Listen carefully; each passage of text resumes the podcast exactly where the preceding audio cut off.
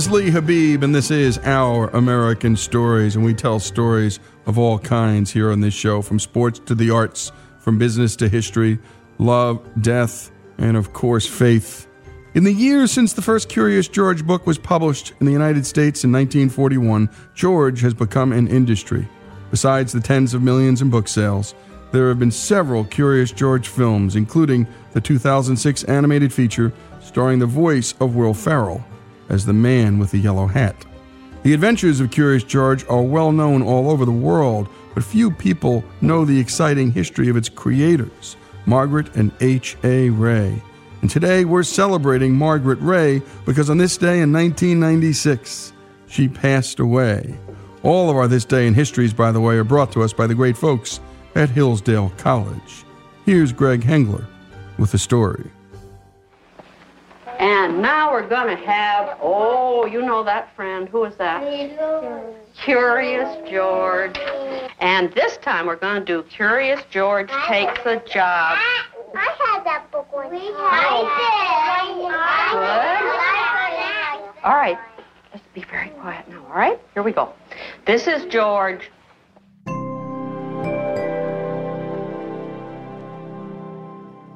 He was a good little monkey, but he was always Curious. And George had a friend. The man in the yellow hat. Practical, unflappable, loving, forgiving, patient. The man with the yellow hat is who we all would like to be. Curious George is who we are. Well meaning and disastrous, impulsive and forgetful, selfish and creative, and in constant need of forgiveness. He may be the most human character in post war literature. And he arrived with nothing, a refugee to become a worldwide sensation, the ultimate American story, and one worth remembering. But in truth, Curious George almost didn't make it onto the page. Here's Curious George publisher at Houghton Mifflin, Anita Silvey. Everybody thinks Curious George is such an American icon, and of course he is. But he was created by German Jews who lived in Paris, took him through Brazil, and then brought him to the United States. So he's as much of an immigrant as anyone. There are George's adventures,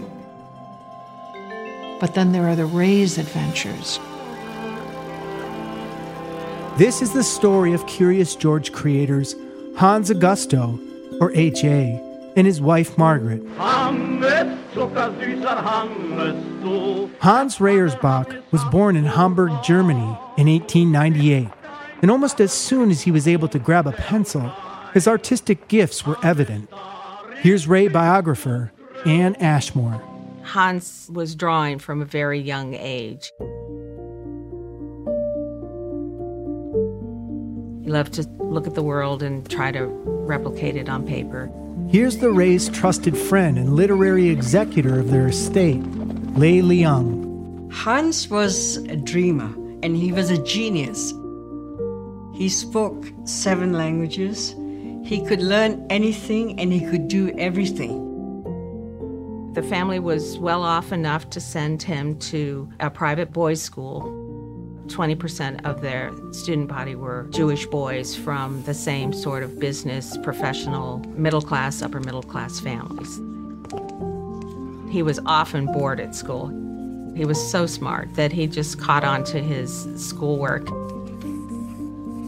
He was constantly drawing. Here's author of The Journey That Saved Curious George, Louise Borden. In 1914, World War I broke out.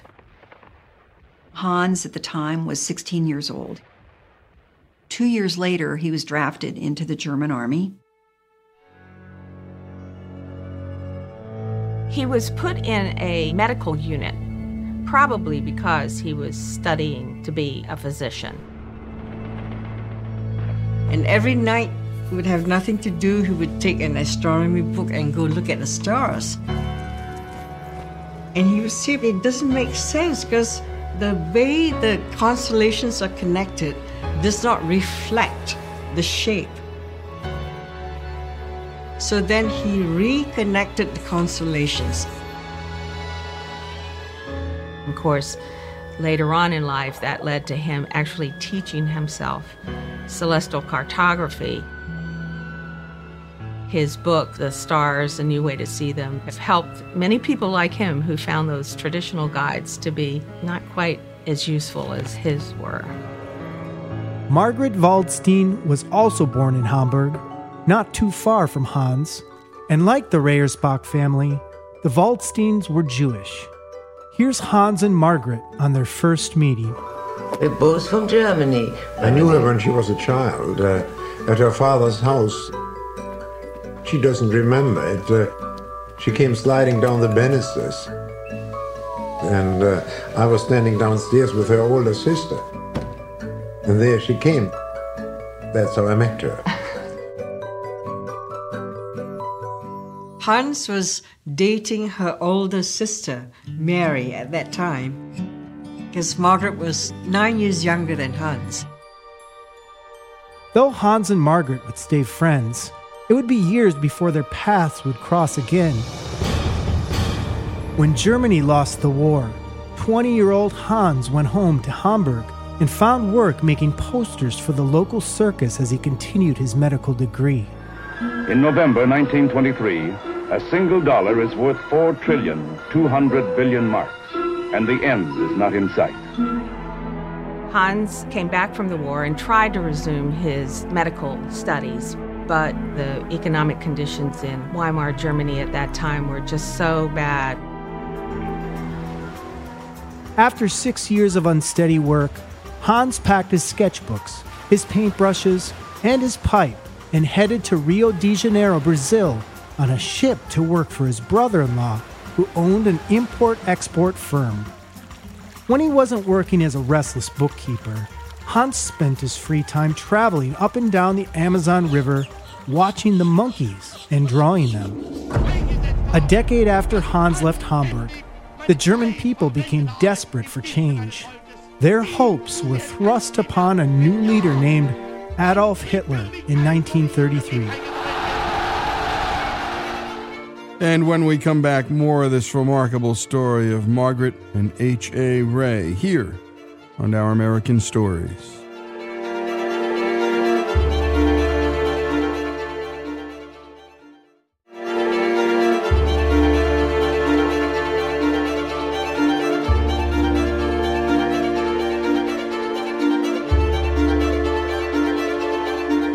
Return to our story of Curious George creators H.A. and Margret Rey, And we tell stories of all kinds here on this show, from sports to the arts.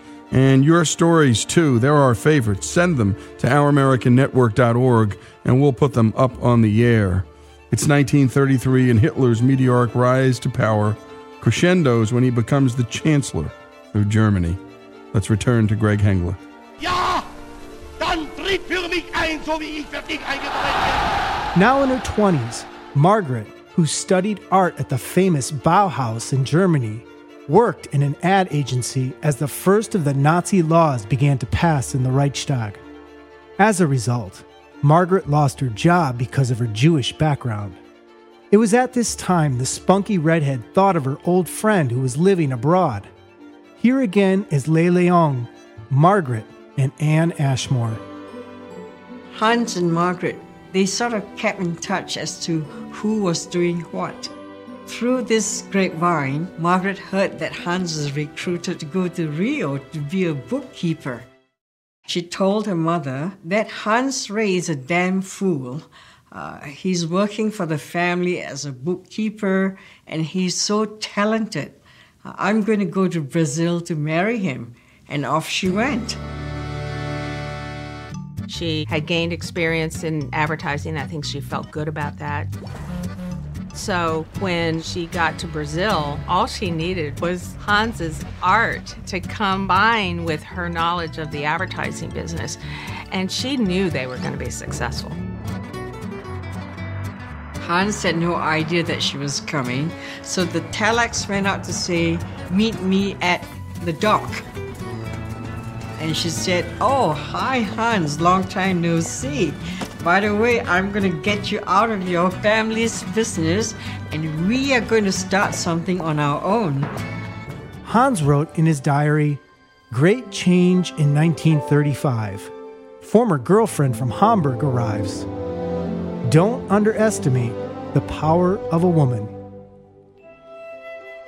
That August, Hans and Margret were married and shared an apartment in Rio with two pet marmoset monkeys who were always getting into mischief. During this time, Hans began to sign his work, H.A. Rey. It was much easier for clients in his new country, and it was a name to remember. Months later, the Reys crossed the Atlantic with their monkeys to celebrate their honeymoon in Paris. But the monkeys didn't survive the journey, and the honeymoon in Paris lasted four years. During that time, one of the Reys' favorite things to do was visit the zoo. Margret would bring her camera, and Hans his sketch pad. In the spring of 1937, the Reys visited the World's Fair in Paris. He went over to the Brazilian pavilion. As he described it, there were some walls that were bare, and they asked him if he could create some maps. Well, he had been creating maps of Brazil in their advertising agency, so they hired him to do those. He was working on them one day and got a little tired. And so, to amuse himself, he drew a picture of a giraffe. The outspoken Margret dropped in on Hans unexpectedly. He tried to hide the cartoon so that she wouldn't think he was goofing off. Here's Ellen Ruffin, curator at de Grummond Children's Literature Collection at the University of Southern Mississippi. She said, Oh, that's really good. You need to do something with that. So she encouraged him. This is the very first copy of the very first book we did. Rafi et les neuf singes, which means Rafi and the nine monkeys. My husband had done some cartoons for a French newspaper, cartoons about the giraffe. And a French publishing house, Gallimard, they'd seen those drawings and they liked them. And couldn't we make a children's book out of it? And uh, we needed money. So we said, sure we can. And we sat around and tried it. It worked fine. Immediately it appealed to us. I did the text and my husband did the illustrations. The publisher Jacques Schiffrin wanted a sequel. This time, the Reys chose to focus on a baby monkey named Fifi. And that monkey's name was? Well, there in France it was Fifi or something, very sh- stupid name, no good name. Many years later it became here Curious George. It was a very good name. But as the manuscript about a curious monkey was progressing in 1939, war began in Europe. The near distant danger was fast approaching. When Hitler's tanks crossed the border of Poland on September 1st, 1939, war was declared on Germany by England and France. The Reys were in Paris. Because the country had just declared war, no one really knew what to expect. Everyone anxiously awaited Hitler's next move. No one really knew what was on the horizon at that time. Hans was back at work in their apartment, creating a title page. In the corner of the title page, he signed his name and also the date, January 1940, Paris. It was everything Schiffrin wanted from the sequel. Then Hitler's invasion to Holland, Belgium, and France.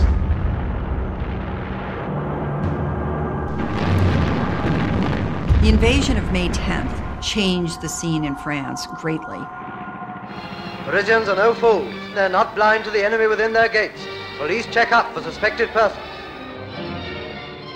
They were German Jews holding Brazilian passports. So everywhere they went, they were suspect. Somehow they had found out that we were born in Germany. From that moment on, we were spies. The chief of police, who was our friend, said, look, it's difficult to protect you here. You better go back to Paris. When we came to the station, two big fat men were standing there, put their hands on my husband's shoulder and said, you do not leave. They started looking through our luggage. They took hours and hours. I asked, what do you want from us? What are you doing here? They said, shut up. It was a very bad situation.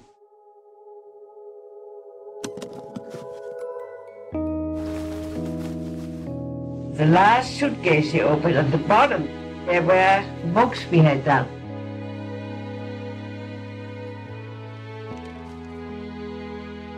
That moment, the whole atmosphere changed, you know, the heat was off. They let us go.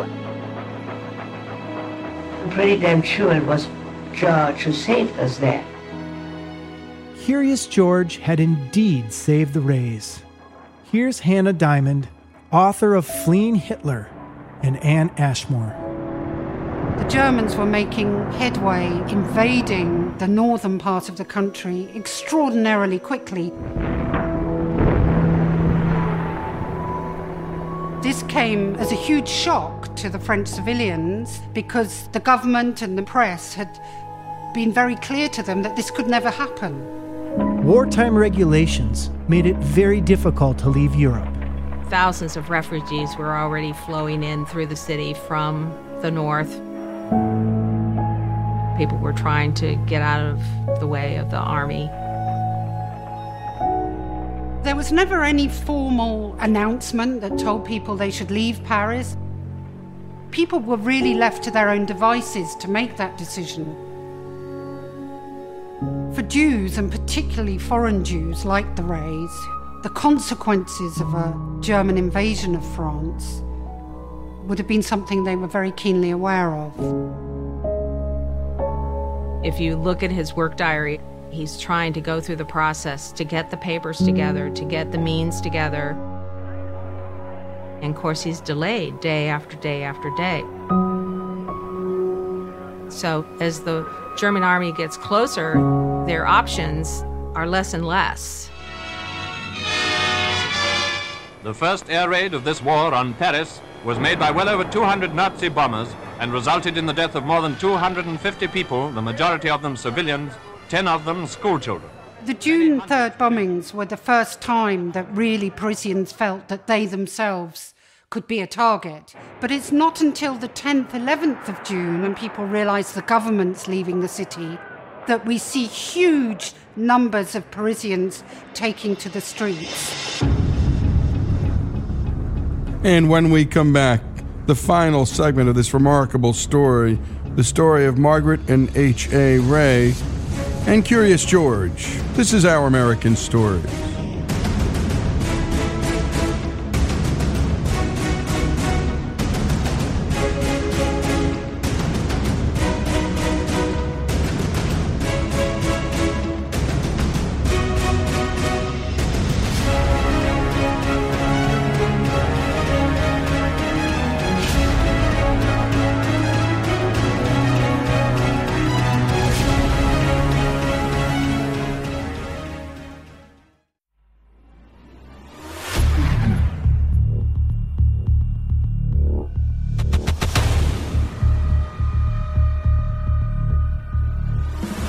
And we return to the story of Curious George creators H.A. and Margret Rey.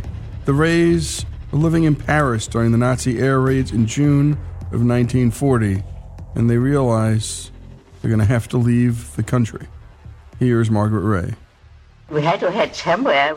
We wanted to go to Brazil because at that point we were Brazilian citizens. We had no car at that point, and trains were not running anymore and bicycles was the only way to get out of Paris. Margret said to Hans, Go get two bicycles. But by that time, the only thing that was for sale was a tandem. So they tried riding a tandem. Margret, after two minutes, says, I'm not riding this with you, Hans. He went back to the shop and asked the man, Sell me parts. Hans is a genius. He could do anything. He assembled two bicycles. Margret said, We just carried the few essential things that were important to us. By the time they fled Paris, George was a finished product. By the 12th of June, Parisians could hear the cannon fire of the front, which really was about the last possible moment people could leave.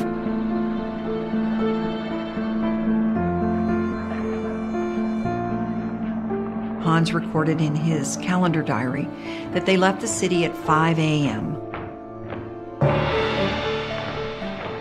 You could hear the tanks rolling in as they were bicycling out. It was how close they came. They pedaled south about 48 kilometers to a town called Étampes. The next morning, they pedaled 32 more kilometers to Aquabouis.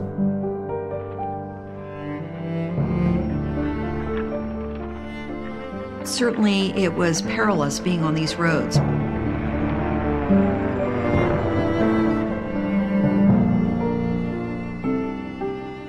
Two days after they passed through Étampes, the Germans bombed the city and 400 people were killed.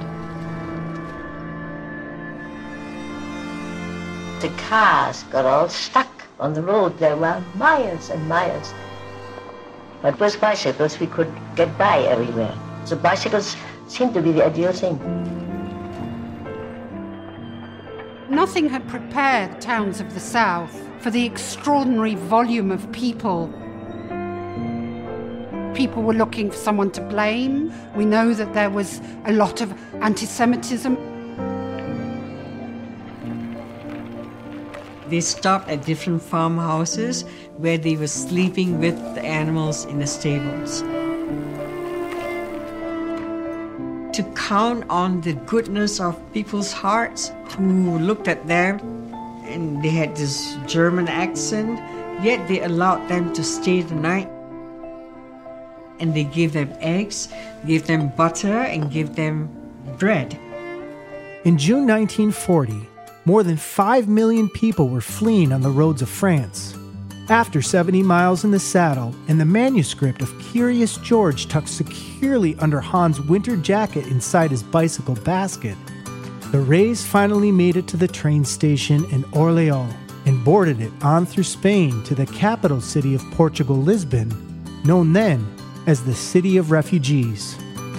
On July 21st, the Reys boarded a steamship packed with refugees for a 13 day trip to Brazil and waited for passage to America on another ship. After two months of waiting, the Reys began the last leg of their journey.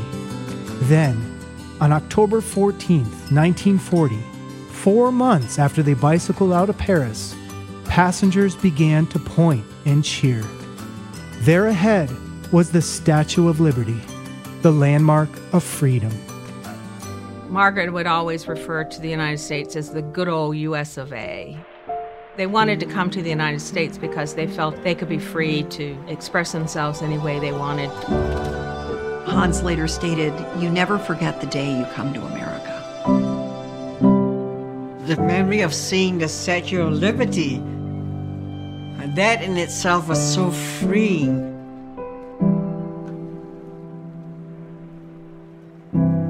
And to them, America was the land where anything is possible. That if you work hard, it's the land of opportunity. They are unknown, they are not wealthy, but they're carrying that manuscript about a curious little monkey who had a friend, the man with the yellow hat.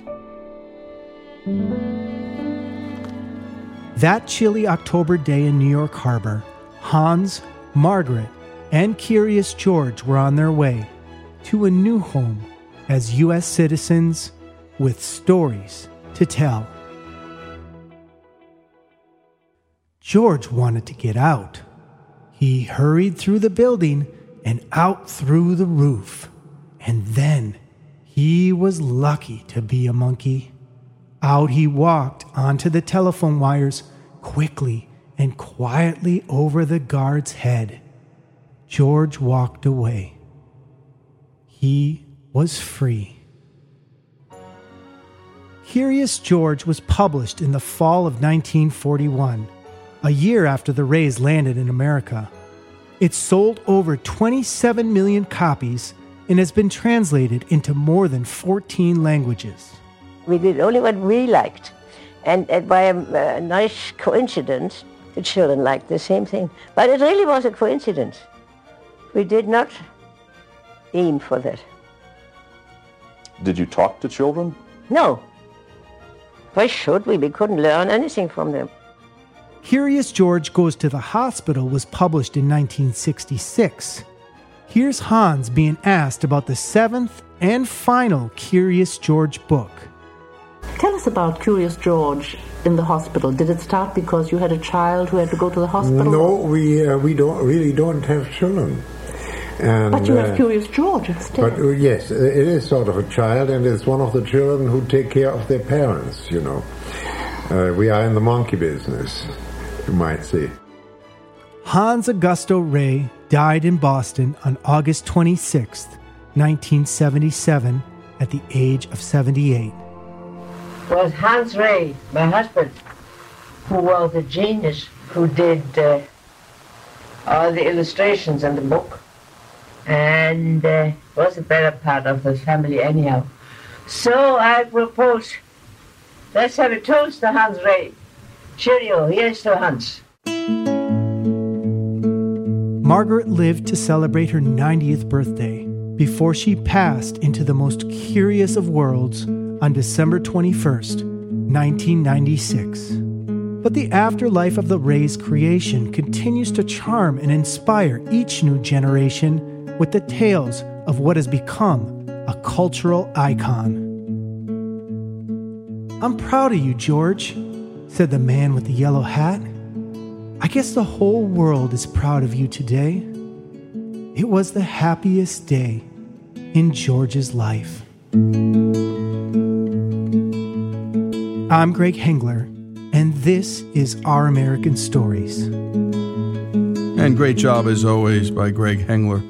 And what a story this one was. You never forget the day you come to America, this couple said. And my goodness, anyone who's come here from another country to live doesn't. They were not known, they were not wealthy, but they carried that manuscript. You can't make this one up, folks.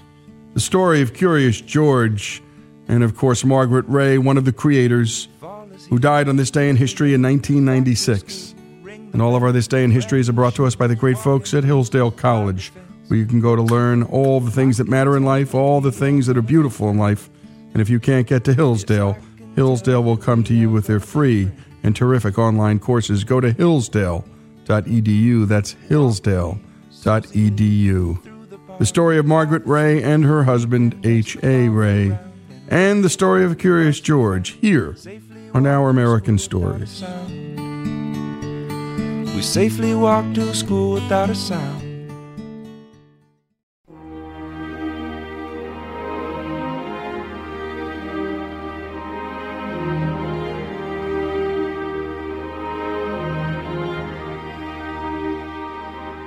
And we continue with our American stories, and we love talking about sports here on this show. And today we have the story of Chris Evert, one of the best female tennis players to ever pick up a racket. She was born on this day in history in 1954. And as always, all of our This Day in Histories are brought to us by the great folks at Hillsdale College, where you can go to learn all the things that are beautiful in life, all the things that matter in life. And if you can't get to Hillsdale, Hillsdale will come to you with their free and terrific online courses. Go to hillsdale.edu. That's hillsdale.edu. And now on to the story of Chris Evert. All of the players that I played were in tears on the court. Frankie Durr was a wreck, you know, and, and Lesley Hunt was was really pissed off. I don't think we wanted to see anybody who was 16 years old outshine us. Part of the reason they resented her was when she was 16, she was, uh, you know, a, a, little snippy. She didn't smile too much. She had her nose a tiny bit in the air then. All these other women are saying, why should we let this amateur play? She beats us, and then she doesn't even take the prize money that we won. I think it's what Chris was kind of representing to us, that she could set us backwards if she won. See, if an amateur won and we just started the tour, what does that say about our tour? So it was it was just difficult. I'm feeling all these emotions in the locker room. I'm thinking they hate me. They're snubbing me. I was very intimidated by them. We had a meeting during the Open, and I said we have to stop this. She's the greatest thing that's happened to women's tennis. She's going to be our next superstar. Those were some of the voices of the best female professional tennis players ever. But at the beginning of a tennis tour in North Carolina in the early 1970s, little Chrissy, Chris Evert, made her big debut. As a 15 year old, she defeated reigning U.S. Open champion Margaret Court at this tournament. Everyone was stunned. She was so young and yet beginning to outshine those that had been competing as professionals for years. It was slightly embarrassing to say the least. But the mature ones, the professionals, who truly loved tennis grew to understand what she would do for the sport and for all female athletes. Little Chrissy Evert soon became known as Cinderella in sneakers and Little Miss Sunshine. At the young age of five, her father, Jimmy Evert, a professional tennis player himself, began tennis lessons. Her dad made it fun for her. He wanted his daughter to have a hobby that she enjoyed. Evert told ESPN he'd say, Okay, 10 over the net, and I'll buy you a Coke. But of course, no matter how encouraging a parent is, a child still wants to make their parent proud. You know, I think a lot of it is is uh, wanting approval. Um, I know I, I played tennis for a long time for my father. You know, he was my coach and my inspiration, and I wanted to please him. Not that I didn't enjoy it, I did enjoy it, but for a long time when I was a kid, you find an adult that uh, is willing to sacrifice a lot for that child and is their greatest supporter. And hopefully they don't draw they don't cross the line into putting too much pressure on the kid. I mean my dad never got mad at me when i lost a match let's put it that way. So that that made me love him even more and want to do even better for him. But it's also it's it's just a need inside and i'm not quite sure uh, i'm not quite sure it's a good thing it's a normal thing but it's that it's that hunger that need uh, you know to i guess to excel in one thing the fact that her dad never got mad at her when she lost was essential to her striving. And by the age of 10, she had started playing junior tennis. And by the age of 11, she was nationally ranked. By 1969, she was ranked number one in the US for girls under 14. Because I played in the juniors, and it's not like all of a sudden at 18 I hit the pro circuit without any experience behind me or any hope. What happened was, you know, I started playing junior tennis when I was 10 years old, and when I was 11 or 12, I started winning 12 and under tournaments. When I was 14, I always was the best in my age group. And that sort of that confidence builds. And then when you join the pro tour, when I joined the pro tour, my first pro match was when I was, I think, when I was 13. I went three sets with a woman who was like number three in the country. When she was 13. Now, having your father as a coach is not something everyone can do. But she so admired and loved her father. It came easy. In fact, after winning Wimbledon at the age of 19, he was the first person she called. When the phone finally did ring, I heard this little voice at the other end of the line saying, I won. With that, I got all choked up and I couldn't speak, and the next thing I heard was, Dad, are you all right? but can you imagine your 19 year old daughter calling you from England and saying, hey, Dad, I just won Wimbledon. Every time I think about it, it still brings tears to my eyes. Chris became a pro at the age of 18 in 1971. She was ranked either number one or number two in the world from 1975 to 1986. That's a total of 260 weeks. Evert was also named the Associated Press Female Athlete of the Year four times in 1974, 75, 77, and 1980. Now, Chris, she was different than her other competitors. Amidst the sass and mental breakdowns of many athletes of that age, Chrissy Evert kept her cool. So cool, in fact, that she was crowned Little Miss Icicle, or the Ice Maiden. Her competitors would flip off refs, throw towels, and throw fits, but not Chris. Full of grace and femininity, she played tennis as a lady. Not only that, but she was small and dainty, not as strong as many other female athletes. Here she explains how her father helped her my father, at a very young age, uh, had instilled in me do not let your opponent see your emotions and see how you're feeling because they'll use that fear. If they see a temper, they'll say, aha. So I was, that's why I was very, the ice maiden, and I think that frustrated a lot of opponents because they were trying to figure out, you know, what I was feeling. And the other thing was, I, I am not of the mold of a Jimmy Connors or a Billie Jean King in the sense that, you know, I, I didn't feel like a star out there. I didn't feel like I had to entertain the crowds and, and show my personality. I was more I was a very introverted person. Evert went on from there to win 18 major championships.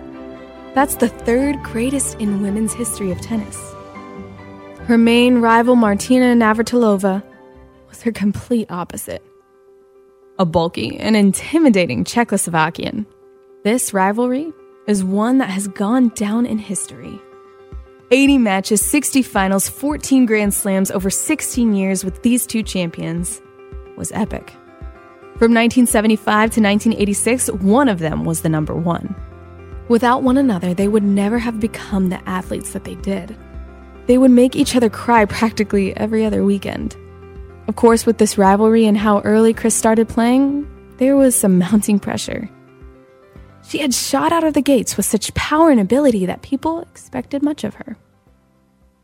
And Martina had gotten really good. Well, I tell you, Martina, after she took over number one, she beat me 13 times in a row. And I was uh, a mental case. After a while, it was when I walked down the court, I was beaten. It's like, I'm going to lose this match, you know? But that was 13 times in a row. Then the 14th time I beat her in a tournament in Florida. Then the 15th time was, well, it's not the 15th, but the, the second time after that was the French Open when I did beat her. Fear of losing drove me. I mean, it was not the thrill of winning. It was, but maybe because I, I had been number one for some time and I knew everybody was gunning for me. So after a while, I was playing not to lose. Chris was the first male or female tennis player to win 1,000 single matches and compiled the second most career match wins of 1,309. Evert retired after 17 years, having won 92% of her matches. An astounding number. Best in history, male or female. For one 13 year run, she won at least one Grand Slam title. But with all of these accomplishments, it wasn't until she had a child of her own that she found more meaning in her life.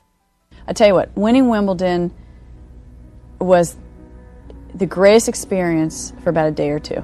I mean, you're on a high. It doesn't carry over. I mean, the next month you're on to St. Louis playing a tournament. You're not riding on that exhilaration. Having a child for me is joy 24 hours of the day. You know, I love, I mean, I, I, found my niche. I feel like I'm a mother, you know, and I feel like I'm a, a I really enjoy being a mother. And even with the blessing and love of her children, she knows that even they will not always be with her. Here's Chris Evert, one of the most successful athletes of all time, sharing some of the deepest and most vulnerable reflections of her life. My, I feel like there's a, there's a niche that I haven't quite found. And it could be a spiritual niche. I, I'm not quite sure. I can't pinpoint what it is, but I'm not you know, I've, I've there's something else out there for me that's that's going to take place. You know, when my kids are in school, and and I'm going to look around and, and see, hey, you know, I've got all this free time on my hands. What is important to me? What really? What do I want to do? Billie Jean and I have talked a lot about that because she's she turned 50 last year, and she's uh, all of a sudden the last year two really it's hit her. You know, the spiritual. You know, she's really evolving and, and very happy and at peace with herself and and uh, I think it takes a long time to find that. I think it takes a long time, whether you're in your 40s, 50s, 60s, whatever. And I haven't, I haven't quite pinpointed it and found it yet. You know, because I've been a tennis player, I've been a wife, I've been a mom, but I know there's something else for Chris. This is Faith Garcia reporting to you from Our American Stories. Great job as always, Faith, and what a story Chris Everts is. Born on this day in history in 1954, always are this day in history is brought to us by the folks at Hillsdale College. Chris Evert's story, in a way, women in tennis's story, Billie Jean King and Martina being the other two female titans of this sport. The Chris Everts story here on Our American Stories.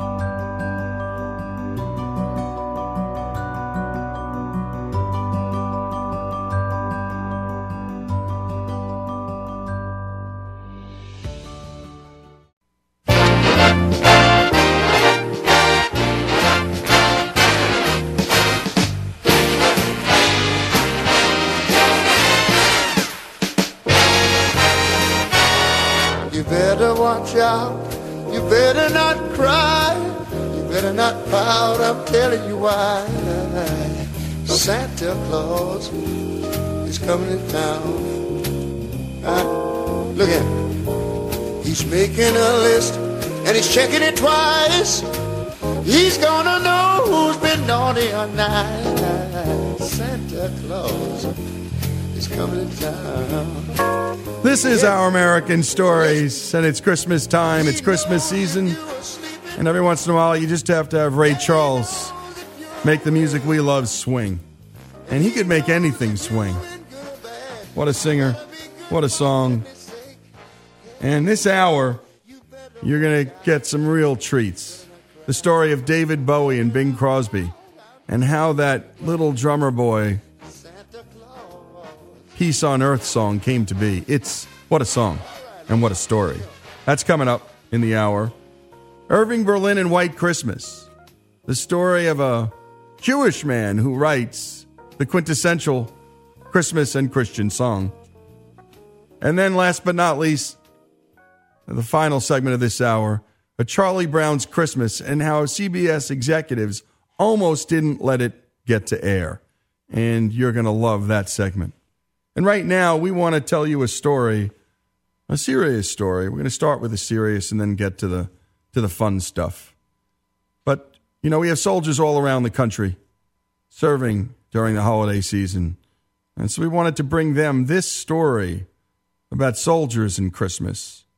And it's a terrific story, and we found it actually from the Great Falls Tribune and a writer named Kristen Inbody and it's about her time with a former POW, a prisoner of war during World War II, named Keith Ginther, who passed away in 2014.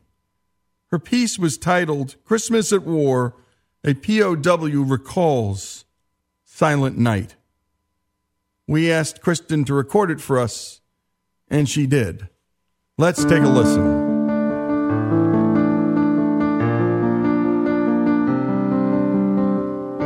Knew Keith Ginther liked gladiolas. He grew them by the hundreds.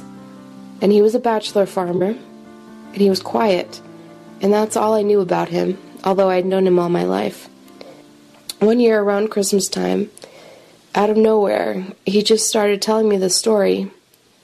I wrote it up, and he carried it in his walker for years.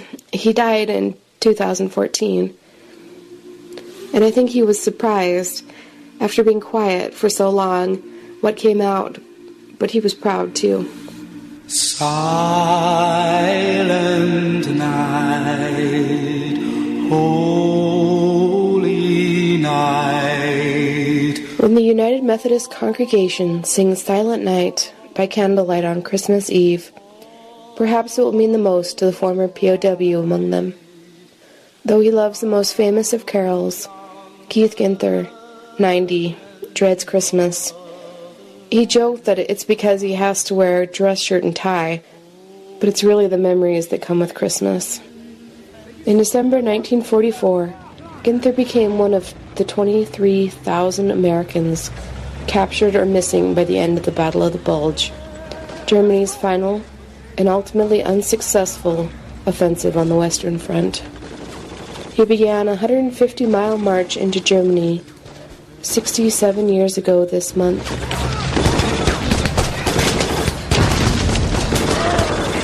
He remembers feeling humbled in defeat, even more so as the POWs met German artillery, pulled by horses, or one truck pulling another on its way to the front. How could these guys hold the upper hand, the Yanks wondered. We sure weren't very happy, he said. The column of POWs passed through a countryside devastated by war and damaged by Allied bombing. At one village, the POWs had to clear rubble so German artillery could pass through. An American bomber pilot joined the prisoner ranks. These people seemed to be more hostile to airmen whom they blamed for being bombed, Ginther said. The Germans harassed the downed pilot. They had rushed the sides of the column trying to grab him. The villagers were starving, exhausted, and angry. When the hostility was at its worst, all the prisoners had reason to be afraid, though none so much as the captured bomber pilot. Yet at that moment, an American in the ranks began singing Silent Night. Pretty soon the Germans were singing Silent Night too.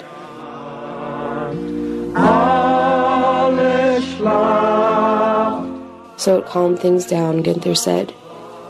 Halfway through the first verse, you could hear the words in German too. If not for the song, which for one moment brought a measure of peace to a small corner of Germany, I don't really know what would have happened, he said. The guards would have tried, I guess, to protect him.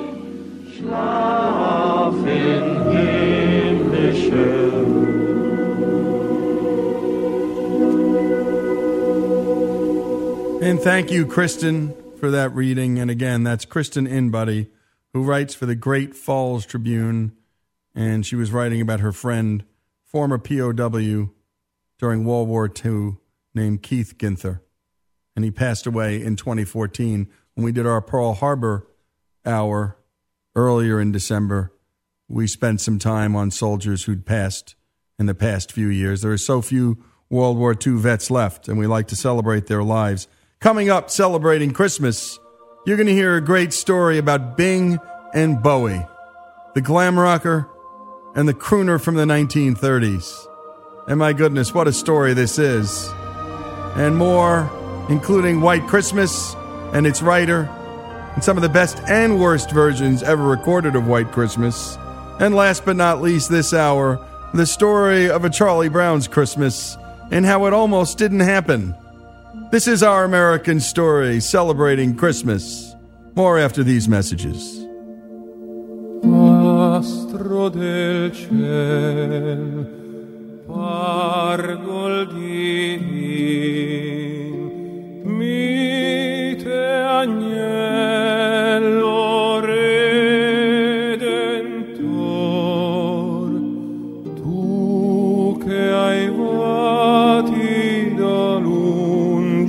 lungi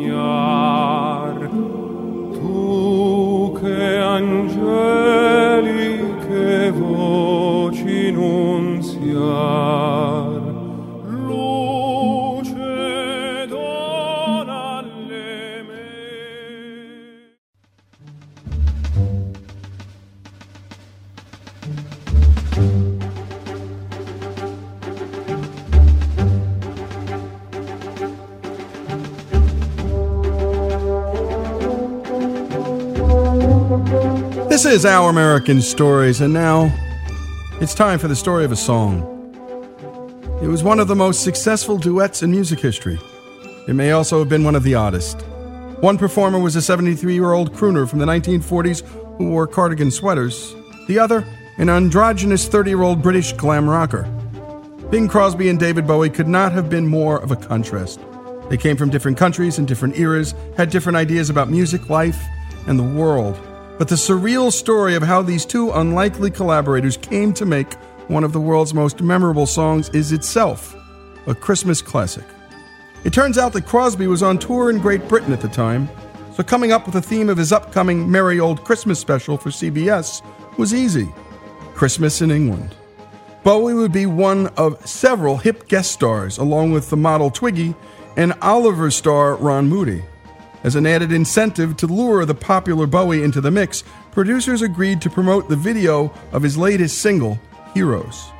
Bowie agreed, though it wasn't the promotion that closed the deal. David Bowie's mom loved Bing Crosby. That's why he agreed to be on the show. Crosby, it turns out, had teenage children and they were big Bowie fans. Such big fans that they insisted on being on the set to see the avant garde rocker for themselves. And so, on September 11th, 1973, they got their wish. Quote, The doors opened and David walked in with his wife, Mary Crosby recalled several years ago. They were both wearing full length mink coats, they had matching full makeup, and their hair was bright red. And we were thinking, oh my God. Bing's son Nathaniel remembered there was tension on the set early on and that some producers weren't very pleased with Bowie. Quote, the whole thing almost didn't happen. The producers told Bowie to take the lipstick off and the earring out. It was just incredible to see the contrast. Well, Bowie acquiesced. The work began.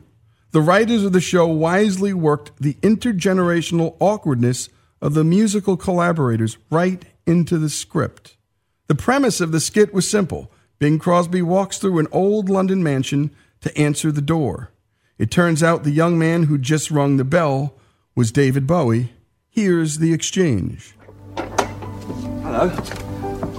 You the new butler? well, it's been a long time since I've been the new anything. What's happened to uh, Hudson? I guess he's changing.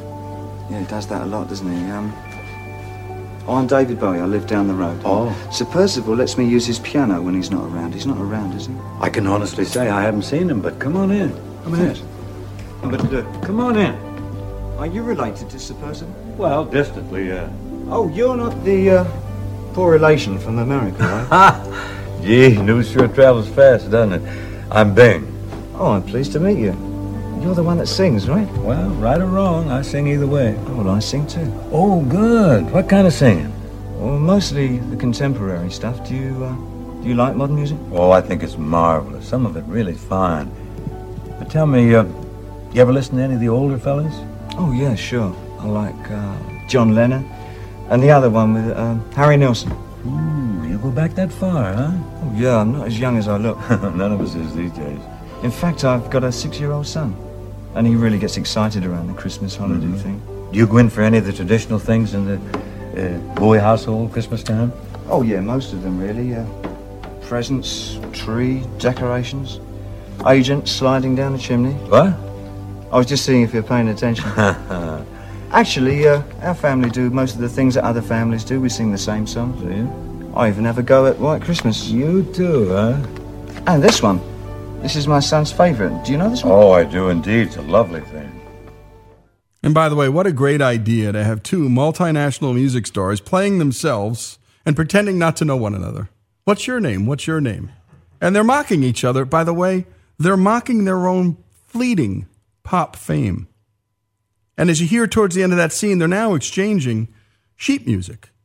And the sheet music they're holding is for this song called A Little Drummer Boy.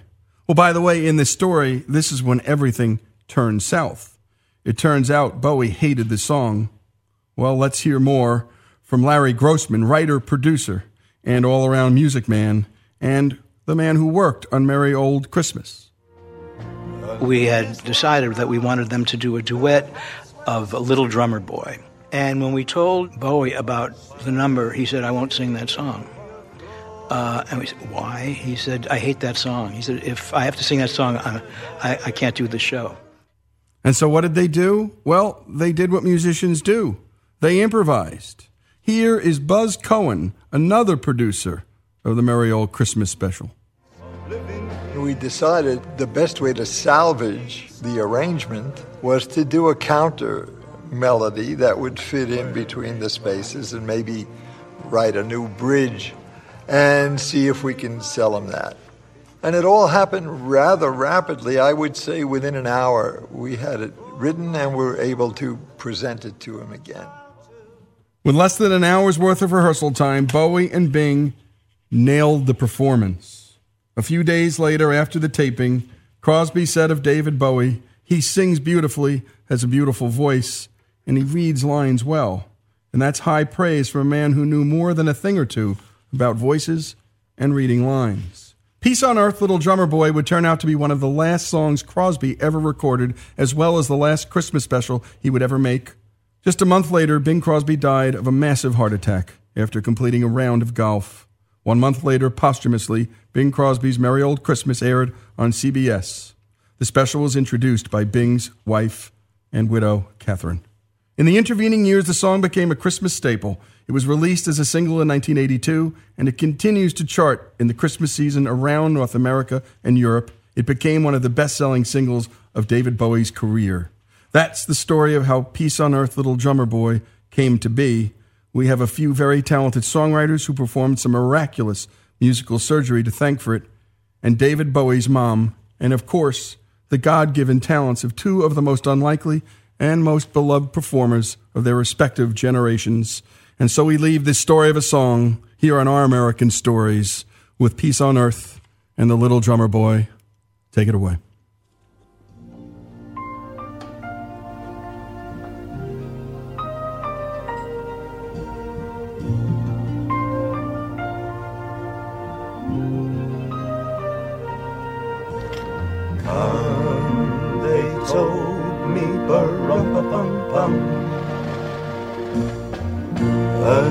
A newborn king to see, bum bum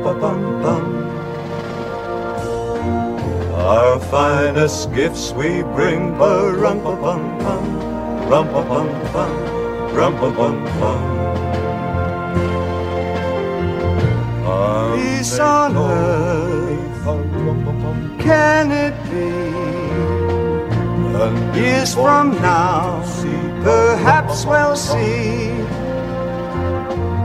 Our see the day of glory. See the day of peace, living peace. so peace on earth when we come. Every child made aware. Every child must be made to care. Care enough for his fellow man to give all the love that he can. I pray my wish uh, will come true. As for my child and your child too, he'll see the day of glory. I see the day when men of good will live in peace, live in peace again. This is Our American Story, the story of a song, the story of Bing and Bowie. Our finest gifts we bring, rum pa pum pum, rum pa pum pum, rum pa pum pum. Peace on earth, can it be? Years from now, perhaps we'll see. Our see the day of glory.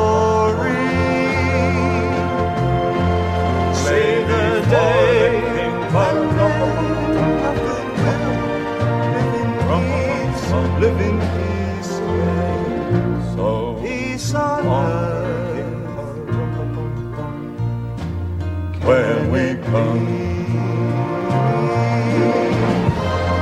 Every child must be made aware. Every child must be made to care. Care enough for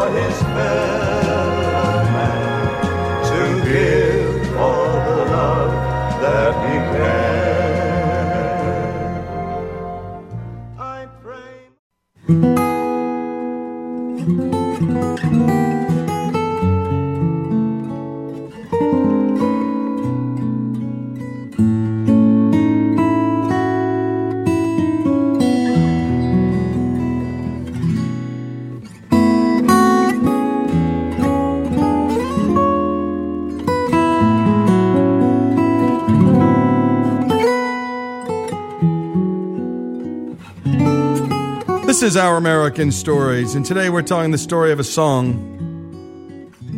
And since it's Christmas time, we thought we'd do it about one of our most beloved Christmas songs, and that's Irving Berlin's White Christmas.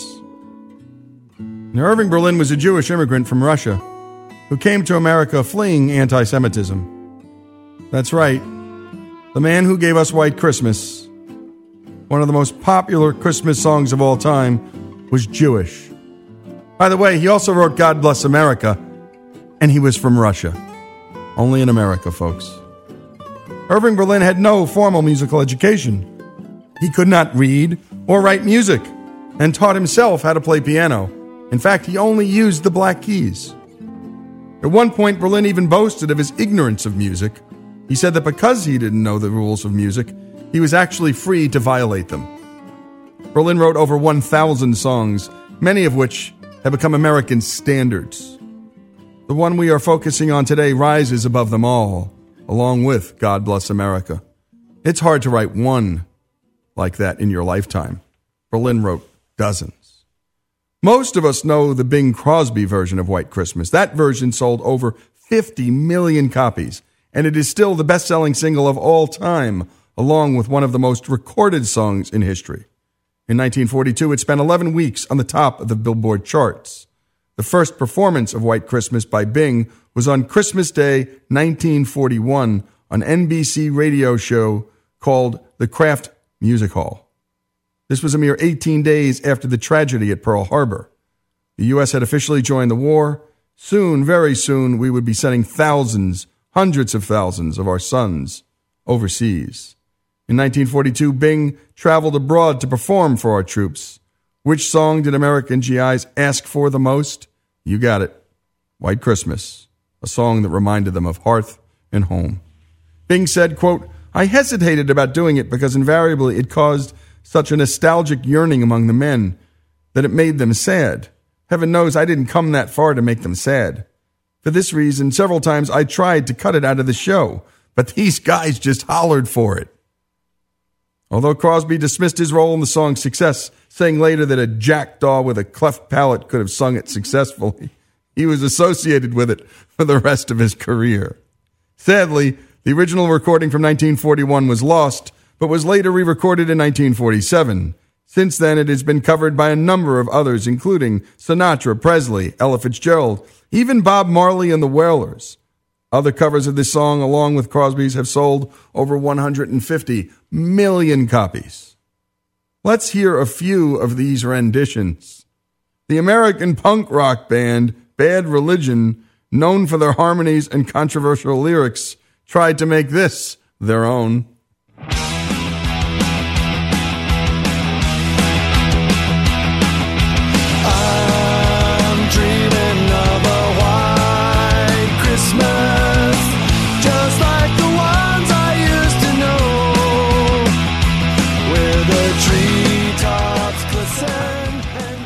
Okay, maybe that one's not playing around the old family tree. Just could be. Here's another unexpected version of White Christmas by Bob Marley and his Wailers.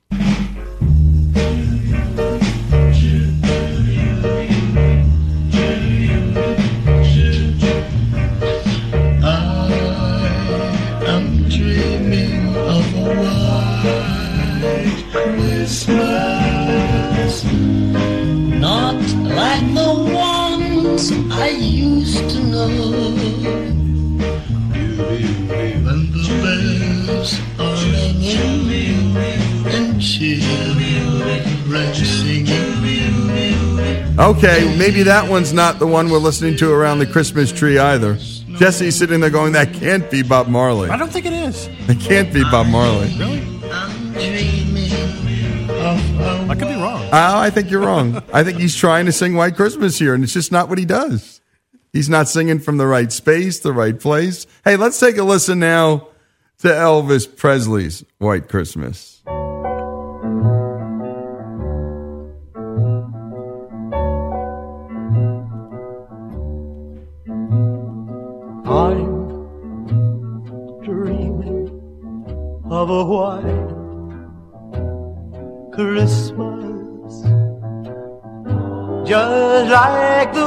Ones I used to know.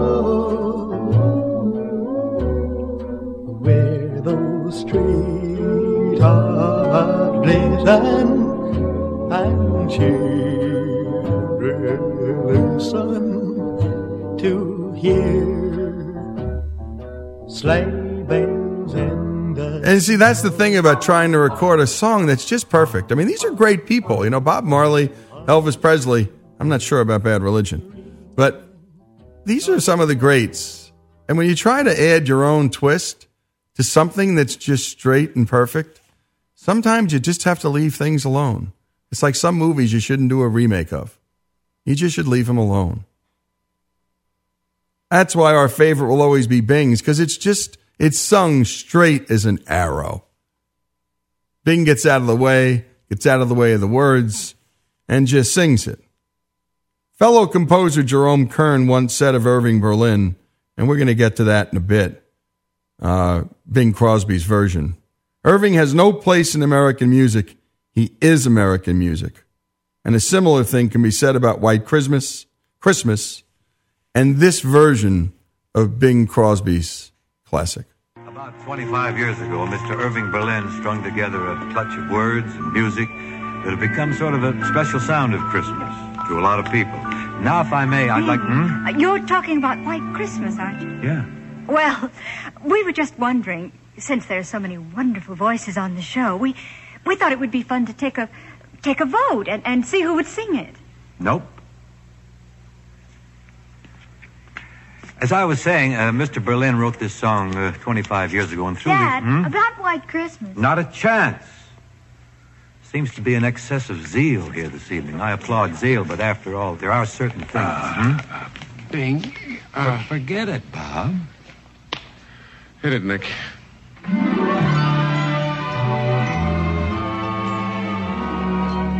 I'm dreaming of a white Christmas, just like the ones I used to know,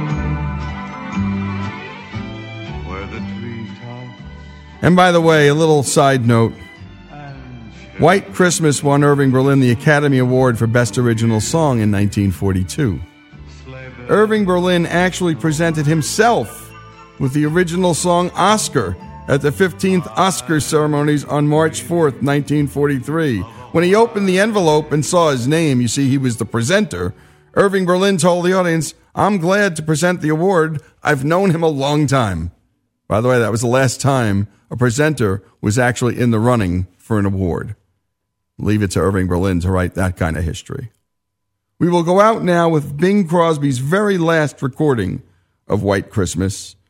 This recording is from his last TV appearance on a Christmas special filmed in London in September 1977. It was on this same Christmas special that Bing performed The Little Drummer Boy with David Bowie. Bing died of a heart attack just a few weeks later. This special aired on November 30th, 1977, shortly after his death. As you can hear, Bing's voice never lost its richness. I'm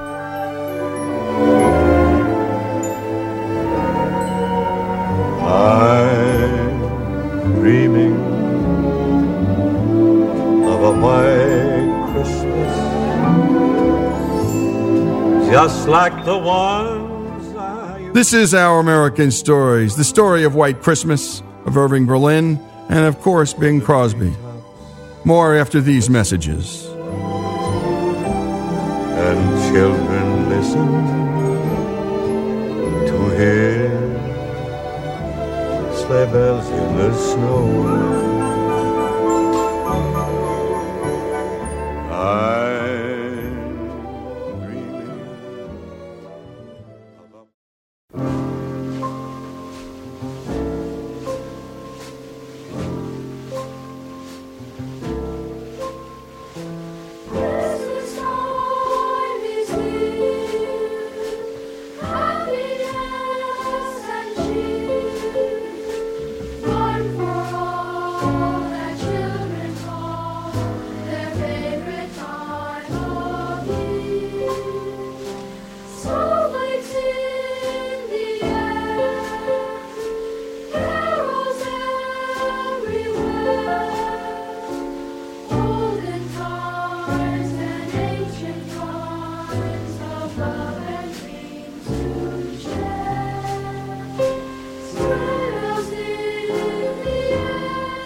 Is Lee Habib, and this is Our American Stories, and you're listening to the music of Vince Guaraldi. And that is the soundtrack, of course, to a Charlie Brown's Christmas.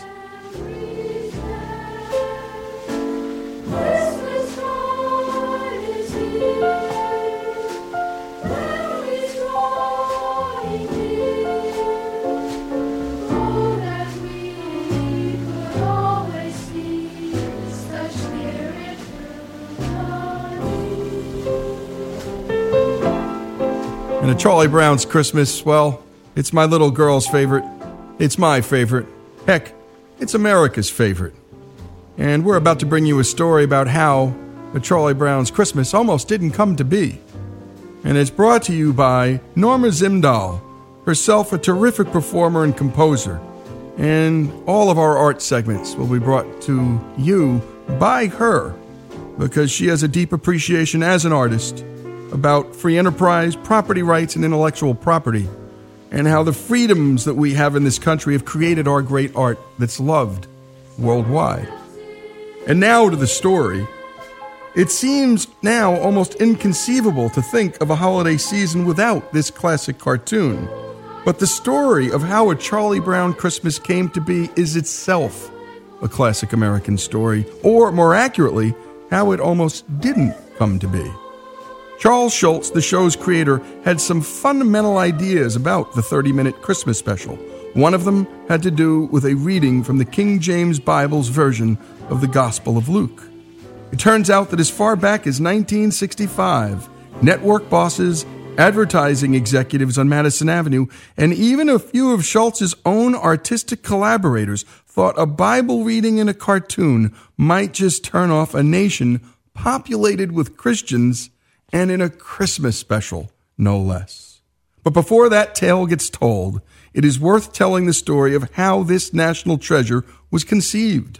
It didn't spring from the mind of its creators, but rather from its sponsors. Here is producer Lee Mendelson on how things all got started. In 1965, in April, Time magazine ran a cover story with the Peanuts characters. And a few weeks after that, Coca Cola called through their agency, McCann Erickson, and they said, Have you and Mr. Schulz ever thought, uh, and Mr. Melendez, have you ever thought of doing a Charlie Brown Christmas show? And I lied and I said, Oh, absolutely. We've been thinking about it, and blah, blah, blah. This was a Thursday, and they said, Well, we have to make a decision on Monday. Could you send us an outline of the show? This was the Thursday.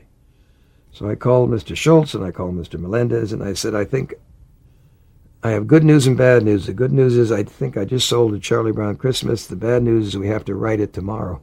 So we all got together up in Santa Rosa and came up with an outline for the show and sent it down there on Monday, and they bought it. Schulz and his creative team didn't have a lot of time. Better still, they had some really interesting ideas, some innovative ideas, ideas that didn't make the network suits very happy. First and foremost, there was no laugh track, something unimaginable in that era of television. Schulz thought that the audience should be able to enjoy the show at its own pace, without being cued to laugh. CBS created a version of the show with a laugh track added just in case Schulz changed his mind. Luckily, he didn't. The second big battle was waged over voiceovers. The network executives were not happy that the Schulz team had chosen to use children to do the voice acting rather than employing adults. Indeed, in this remarkable world created by Schulz, we never hear the voice of a single adult.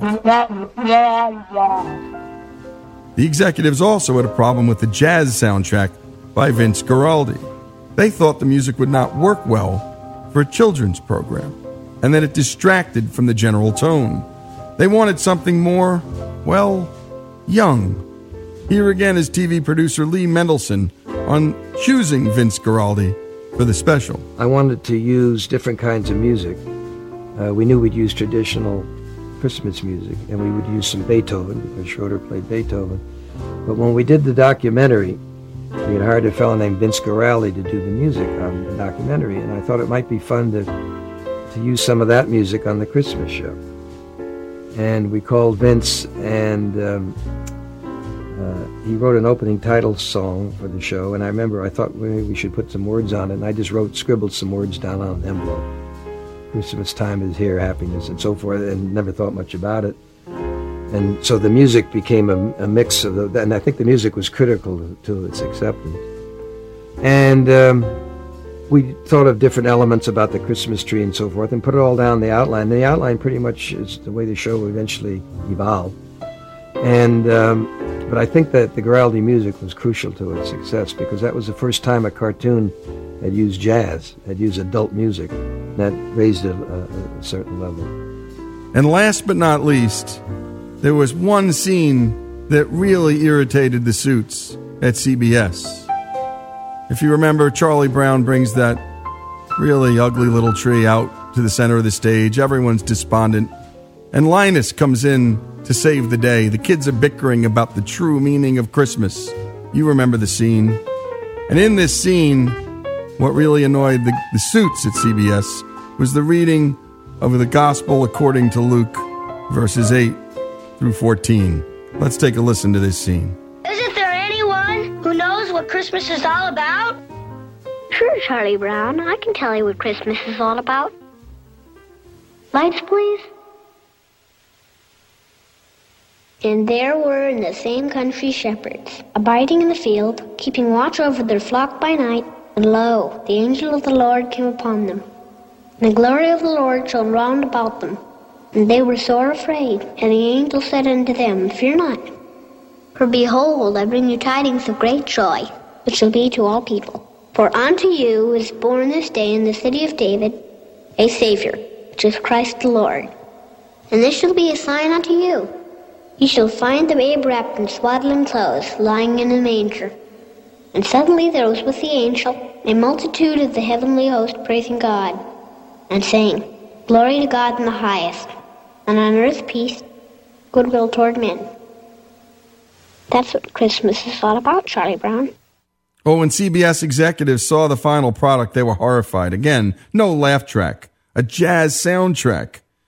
Adults not doing the voices, kids doing it, and oh my goodness, a reading from the actual Bible. They believed the special was going to be a complete flop. They wanted Schulz to take out the Bible scene. They wanted to change the music. They wanted all these changes, but Schulz knew better. Schulz didn't relent. He didn't acquiesce. Here again is TV producer Lee Mendelson on the moment he showed CBS this program. And I went back very with great fear to CBS, and I showed it to them. It was a week before it was to go on the air, and they hated it. The two top people just hated it.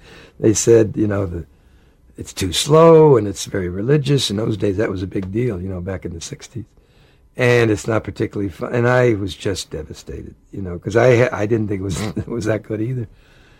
And the head guy there said, "Well, we're going to have to run it. It's scheduled, but unfortunately, you know, there probably aren't going to be any more." And then uh, they had they said, "There's a guy from Time Magazine downstairs that wants to look at it," and they said, "But we don't dare show it to him. It's, we don't like it." I said, "Well, it's going to be worse if you don't show it to him." So we go down, and there's a fella in there and me, and we sit and we watch it, and he doesn't say a word, and he gets up and leaves. So I come home absolutely with my tail between my legs, and I figure we are doomed. The half hour special aired on Thursday, December 9, 1965, preempting the Munsters and following Gilligan's Island. To the surprise of the executives, 50% of the televisions in the United States tuned in to the first broadcast. Here, Lee Mendelson talks about the positive reaction they started getting before and after the show aired. Day before the show, Time Magazine comes out, and this fella wrote the most glowing review you could imagine. Said it should run forever which shocked all of us. Then it goes on the air and gets like a 45 share. And in those days, there were only three networks. I think we had half the United States tune in who had television. And that Monday, the CBS fella called up and he said, um, "Well, we're going to buy five, four more Charlie Brown shows, but I wanted you to know that my aunt in New Jersey didn't like it either." That was his. That was his justification. The cartoon was a critical and commercial hit. It won an Emmy and a Peabody. Linus's recitation was hailed by critic Harriet Van Horn of the New York World Telegram, who wrote, quote, Linus's reading of the story of the Nativity was, quite simply, the dramatic TV highlight of the season. A Charlie Brown's Christmas is equaled only, perhaps, by the 1966 How the Grinch Stole Christmas in its popularity among young and old alike. Thank God the Grinch like executives at CBS chose to air the special back in 1965 despite their misgivings.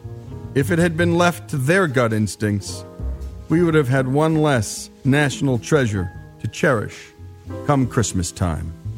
This is Our American Stories, the story of how Charlie Brown's Christmas special almost didn't happen.